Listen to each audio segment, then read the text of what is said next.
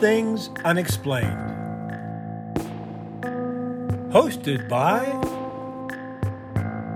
Dr. Mounts. Let's face it, we were always ready to roll without him anyway. CJ Derringer. Ain't nobody perfect, right? And Smitty Neebs. I've never planned out hardly anything my whole life. I just free ball. Featuring Cajun Man. I'm just old nobody, somebody looking for somebody.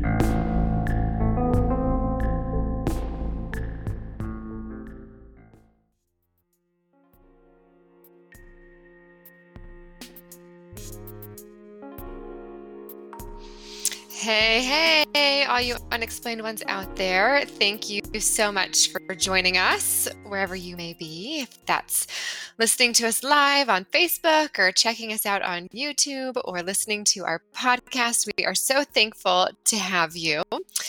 This podcast is made possible by listeners and viewers like yourselves. So if you wanted to support us, you could hop on over to buymeacoffee.com backslash unexplained. We are super excited to share that we have once again skyrocketed to the top of the science charts, the US science charts Woo-hoo. for podcasts, making it to number 34. So thank you to everybody who has tuned in. We've had some really popular episodes lately. Um, additionally, some more exciting news we've been nominated for a People's Choice Podcast Award. Oh yeah, I wish I could send everybody to go and vote, but it doesn't work that way. It's pretty much the Academy Awards of podcasting. You have to be a podcaster so excited. to go ahead and vote. So we're very, very honored to be nominated for that. We'll keep you guys posted uh, if we win or not. So, again, thank you for tuning in. We're happy to have everybody, and we have a wonderful show for you today with a special guest. And I'm here with my co hosts, Dr. Mounts and Smitty Neves. I'm CJ Derringer. And Smitty, share with us who have we got today?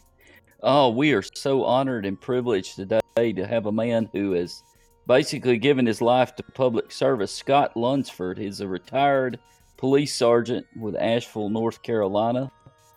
He has 33 years of public service as a detective and a supervisor, and now, since he's retired, he works uh, guarding our precious commodities, our children, as a school resource officer. He is also a fellow podcaster. He has the Felon File, and he is an author who has written uh, several books, uh, about six, I believe, but two that I believe our readers would, our listeners would really be interested in is the Bigfoot Best Friend and the Alien Abduction Investigation. These are from uh, the GIFT, the Girls Investigating Fantastic Things line. But I believe his newest book is Cop and Coin. So we want to welcome Scott to the show. Thank you. I appreciate the uh, opportunity to be here. Man, with that kind of resume, Scott, how did you end up with the likes of us here? I answered the phone. that was your first mistake. he mistake. did. He did answer the phone. Thanks for joining us, Scott. I tell you what, that was a quite the con- even the first conversation we had was just off the charts. So I have to thank tell. Smitty and CJ, and I think I, I may have already mentioned this that when I was talking to Scott, you know, I discovered that uh, he's up there around Asheville, and I had to say that now my tennis team has made the, the state championships in Asheville, and I told him where I'm staying at over there in the, what's called the River Arts District. And Scott, he tells me like, "Yeah, I found a hand there one time." Yikes. Yeah. Uh, I'm hoping that See- was part of your work and not just Yes, um, yes, no, that- spontaneously. okay. That wasn't a. Uh, we were looking. Actually, we weren't looking for a hand. We were looking for a head. So we were kind of surprised Oh. to find a hand. So, well, but you never know until you look. I'm not going to That's just, I'm never going to look anywhere unexpected ever again. to that well, now I, one. feel kind of obligated to look. I mean, I'm I'm staying there. Yeah. I feel like I at least got to keep my eyes open. But Scott, did you say that? Did y'all ever figure out where that hand came from? Uh, yes, we had a, a homicide that that occurred down there and uh, on Riverside Drive, and, and there's actually been several over the years going back to you know the 1920s and even before then. Uh, night the 1800s. Uh, a lot of stuff has happened down there, and I've I've tried to cover some of those uh, strange investigations and strange court cases in my podcast. And uh, that's, but that particular one, we found the, uh, we found out who it belonged to, and uh, the uh, case went on, and we investigated, and I, they made a made a charge on it. I was just assisting the other detectives at the time. Well, I just happened what to look down, and there it was. Wow. That's one thing I like about your podcast is you go back in the history of crime too, because it's it's changed so much. I mean, now I wouldn't say it's impossible to get away with murder, but I would say it would be a lot harder than it ever has been in the history of the world. Uh, wouldn't you? Would you agree with that? Yes, the uh, the techniques, the tools, the technology, the methodology, the the concepts, the way people we do interviews now, uh, the way that we uh, investigate cases has really changed over the years. But some of it is just old fashioned asking questions. You never know until you ask. I tell you, that was one thing that that was I was taken aback by. I was listening to the second episode of the Felon Files, and I believe it was a I believe it was a case from the 20s there in Asheville, and a wealthy lady was discovered in her garden, and I believe her throat had been slashed, and her skull had some injuries, and part of my takeaway from the episode was back in that time it seems like if if you were a woman you you were just kind of possibly out of luck in terms of a criminal investigation. Well, it's interesting because the, the suspect in that particular case, the murder on Montford, was a lady, was a woman, uh, an older woman, and uh, she was acquitted of it. And was never tried. And several police officers with the city of Asheville at that time, there was a they lost their jobs. There was a like a big turnover and reformation, all because of that particular investigation. And I think I've actually got, and I don't mean to brag or anything, but I think I figured out who did it.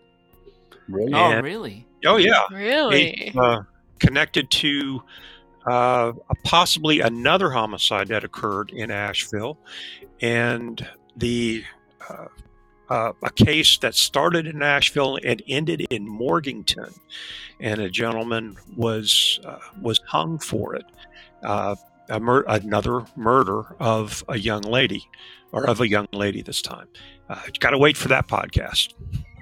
Oh. oh yeah well can, can you give everybody a synopsis on i believe they called her the the wealthy ms what was her name or the rich The lady uh, that was killed, she was pretty well off, lived on Montford, which was a pretty well off community in that area.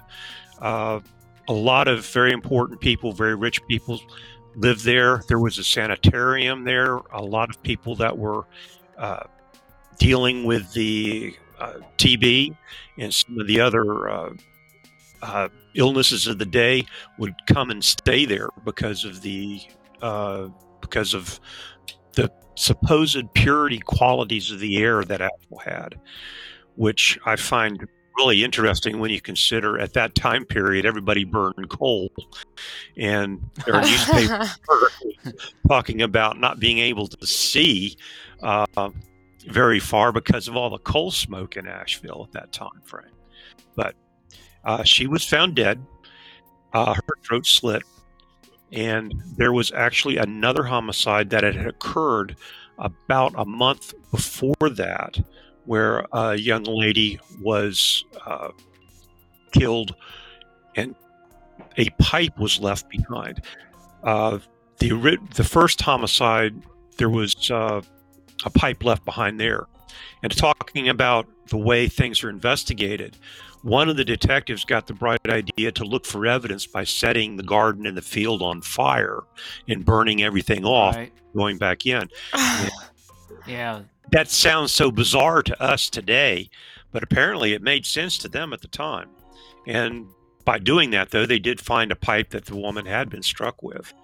And it was the crime scene was very similar to the other crime scene that happened about a block away.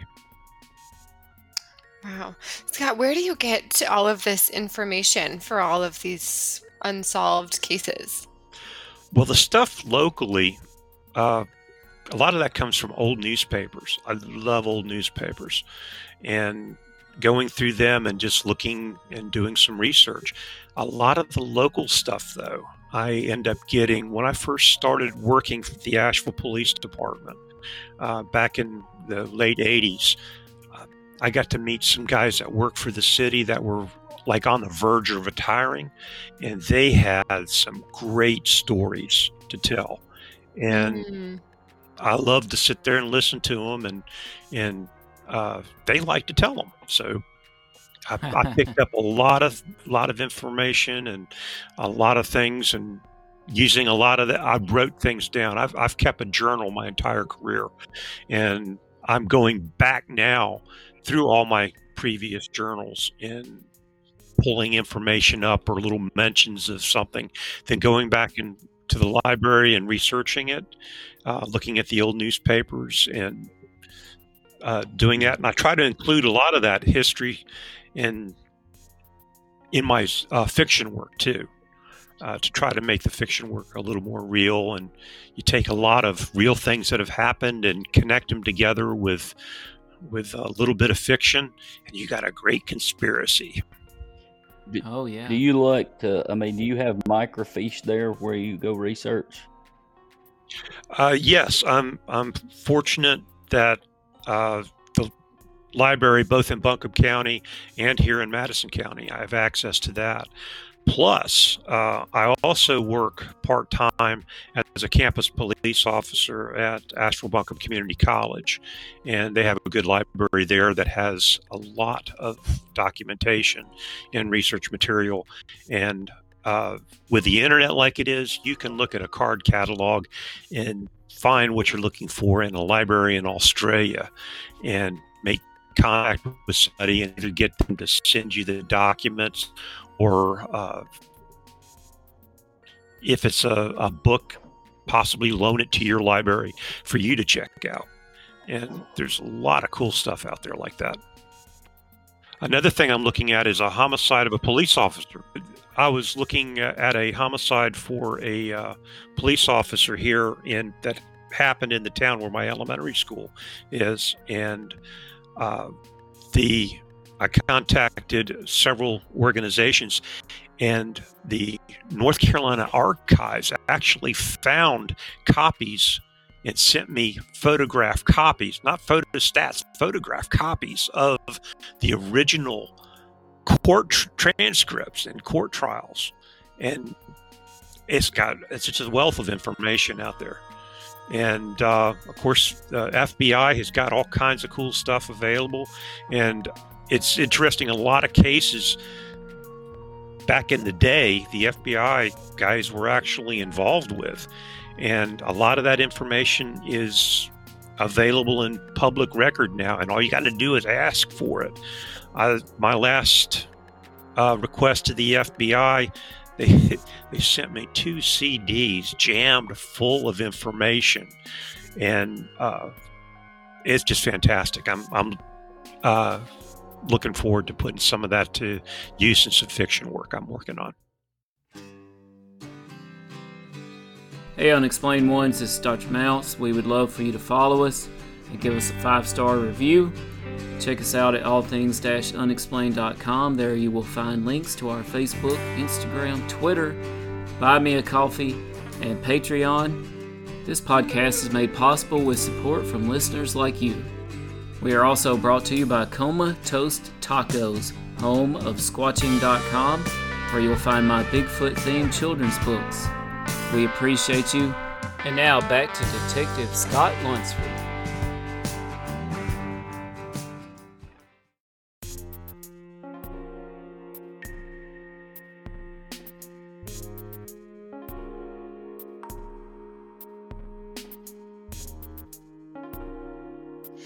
We clearly did not go the right route when we reached out to the FBI because we were denied Yeah, our were. last request. Well, I'm looking at stuff from, um, you know, before J. Edgar Hoover was there, and yeah. um, and it, it's stuff that has been actually been researched before by other people, and Oh, okay. Declassified. yeah, declassified, and uh, uh, Gaston Means is a North Carolina individual who, who was actually an FBI agent at one time. He was a Treasury Department agent one time. Was born uh, to a rich family in Morganton, North Carolina, and uh, he was one heck of a con man. Oh my goodness, he's done so much. he convinced the United. He convinced almost the entire United States that the president was had been murdered, and that he um, he knew who did it. Yeah, that his wife had killed him, and he sold a bunch of copies of this book that he did. He dictated to a lady who uh, was. Uh, uh, that published the book under his name, Ghost written it, wrote it, and she didn't get a cent out of it. He got all this money out of it. Uh, he actually, during World War One, a spy for the Germans when he Oh, for uh, a private investigation firm in New York. Uh, he's a. They sent me a ton of stuff on him because I don't think they liked him because he was one of theirs at one time.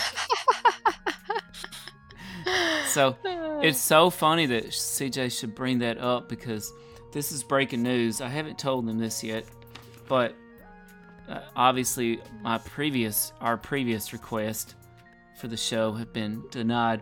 So today I got an interesting letter from the state of California Department of Justice. And Smitty and CJ have not heard anything about this. I said, "Oh, this is interesting," and then it hit me.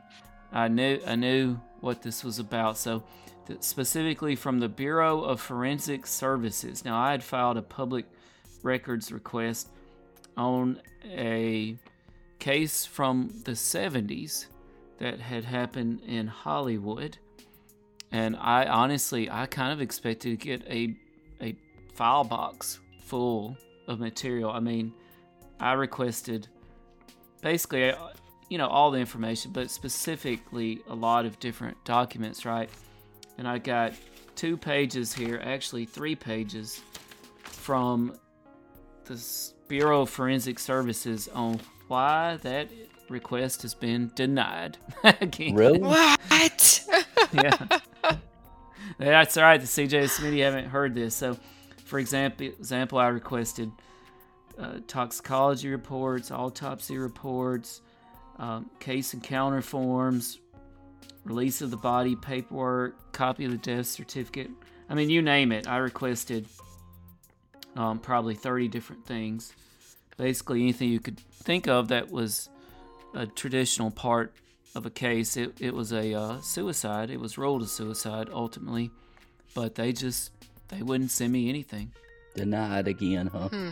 Denied again. So I sent uh, the State Bureau of Investigation a request uh, and on the forms and everything uh, on a missing person case of a military gentleman that disappeared during World War II uh, on his way to Fort Bragg in North Carolina.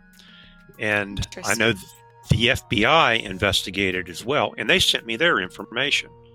Today, it must be the day for getting turned down or something. I don't know but uh, uh, maybe they have a chart they go down. Well, let's, we got to deny all these guys.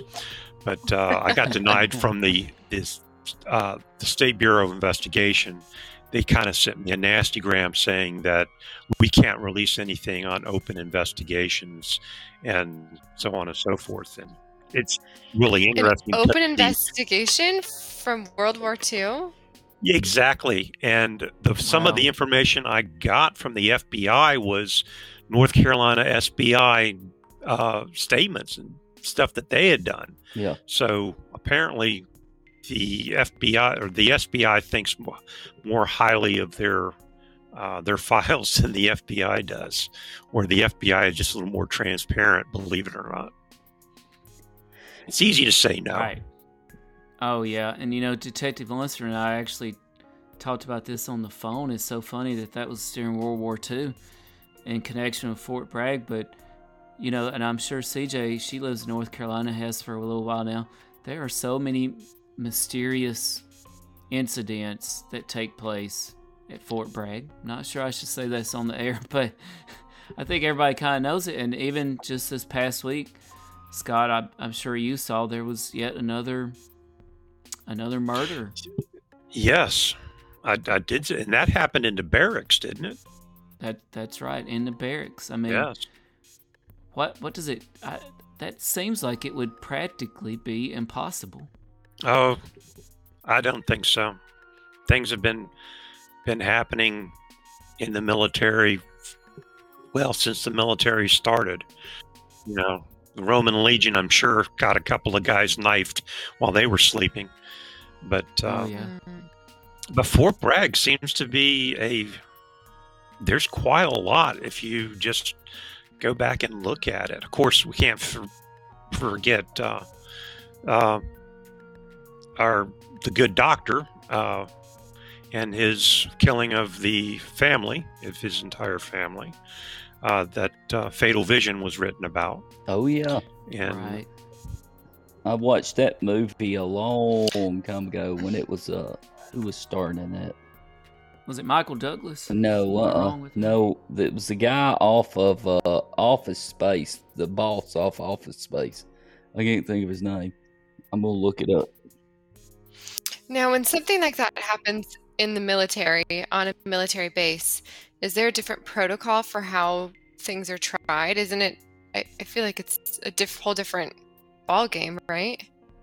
Uh, yes, as a matter of fact, and it's it's interesting. That particular case was uh, looked at and ended up being tried in in civilian in North Carolina court. And there are several cases where individuals have been tried and found not guilty in civilian court, and the military court is just a total total different ball game different jurisdiction. And they be and they were they found themselves tried again. One gentleman that i did a podcast on by the way uh, he had actually gotten out of the military and the military went and recalled him they sent uh, uh, they sent uh, MPs to his house and told him, "You have been reinstated. You're under arrest," and hauled him off and tried him in uh, military court, and was Oh found my guilty of the homicide. Yeah, is that double jeopardy? That was the perspective I was trying to bring with my uh, uh, with my podcast. Can we try somebody twice for murder? Twice for the What- same crime, yeah. right? That's it. That was one of my favorite movies, by the way. Double Jeopardy. Well, in North Carolina, we also have the record for uh, executing somebody twice. What? Oh yeah. Yes, uh, there was a young a young gentleman uh, was hooked up to the uh, was electrocuted. He was found guilty, and he was found guilty. It, supposedly he committed the crime when he was 15 years old, uh, the crime of kill of uh, uh, of rape. And at that time, rape was considered a capital offense, and he was found. Uh, found guilty and ordered to be executed. And they that the state it wasn't North Carolina. Was uh, what state was that? Uh, anyway, they had a traveling execution chair, a traveling electric chair, and they hooked him up to that.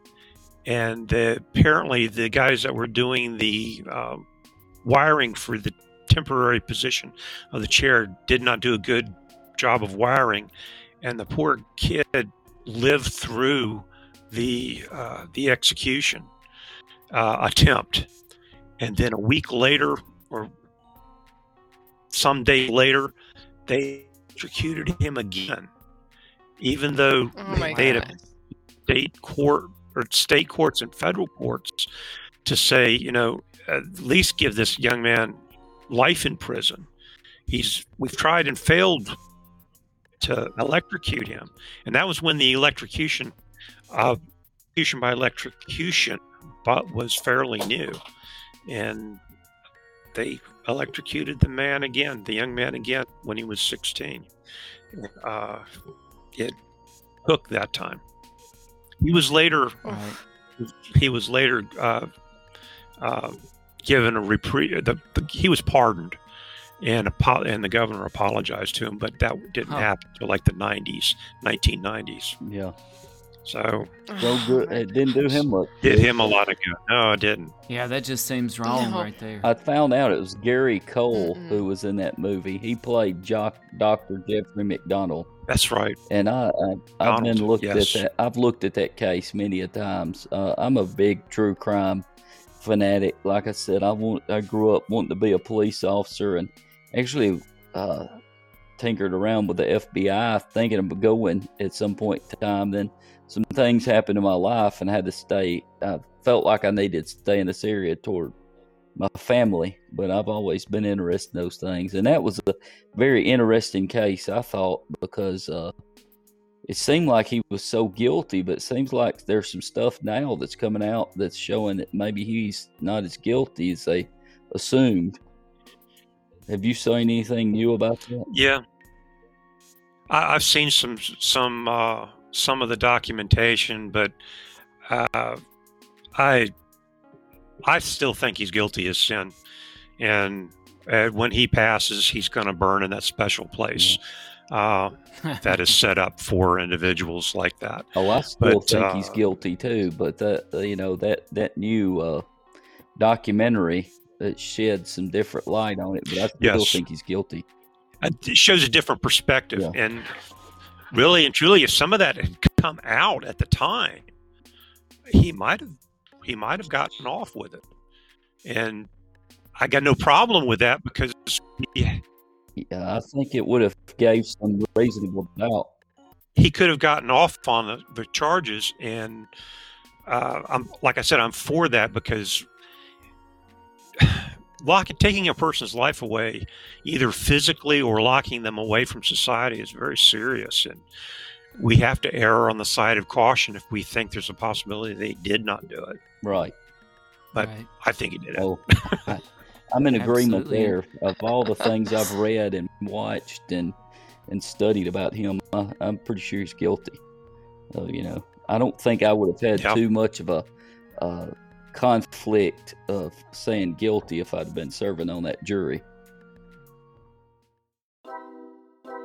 And Scott, we have a listener question if that's okay. So, longtime listener George Winters wants to know who decides what and when information about a criminal investigation is released. George must have heard our conversation earlier. It's a great question, George. Yeah, yes, it is, and it it actually uh, can vary. A lot of times, uh, information about a case that's being investigated at the time that is kept by the police department or the investigating agency. They don't want to release information that is going to tip somebody off, but they want to get information enough information out there so that if somebody knows something that's going to help with either the investigation or the prosecution of of the defendant, they want that person to, to maybe the information that's released will click with them. And it's, oh, I remember I was driving down the road when that happened, and there was a guy walking down the street that was wearing a white T-shirt, and he had just looked like he just got out of a blue car, and that can send the investigation in an entirely different uh, direction. Uh, now, when it goes to court and we're prosecuting the case, anything released that comes from the district attorney's office once the person has been, at least I'm speaking for North Carolina and based on my past experience, those that information comes from the district attorney's office or the state prosecutors, and I'll, if it's still an open case. Uh, North Carolina law says that uh, we don't have to release it if it would possibly jeopardize uh, the investigation. And newspapers have taken law enforcement agencies to court over that, wanting to get transcripts of interviews or, or what have you. And it ended up a lot of times becoming the uh, decision of a judge who will read the information and the judge or judges will make a determination that this should be released or this shouldn't be released. Uh, perhaps maybe that the uh, witness names might be redacted uh, or addresses might be redacted in the uh, in the file that and information that's released to protect individuals. So it's kind of a thin, narrow tightrope that you have to walk.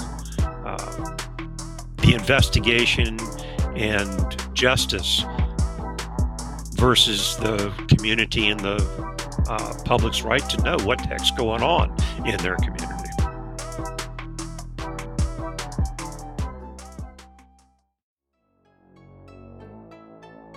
Next time on All Things Unexplained.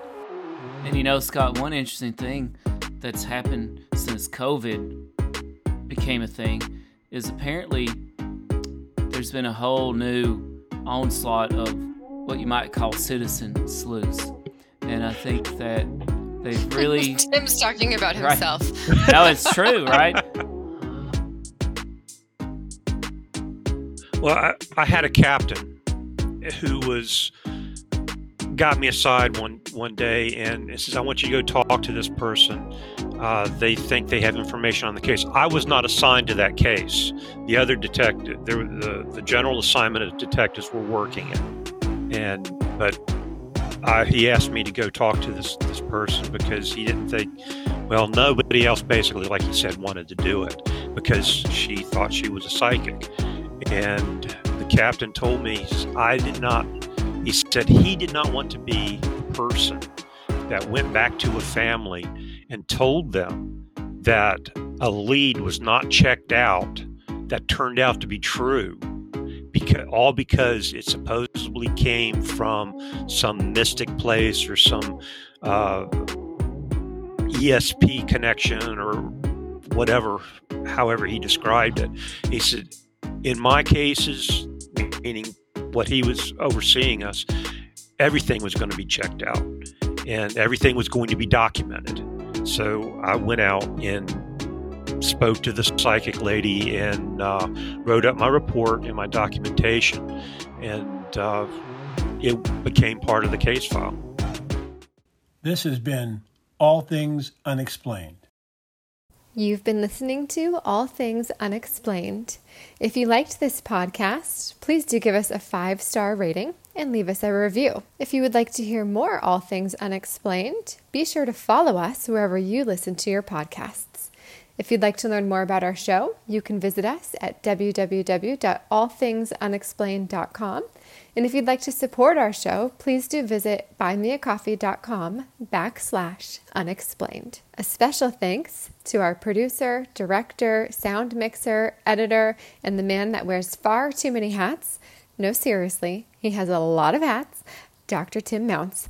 Without you, we couldn't keep the lights on. Thanks for listening to All Things Unexplained.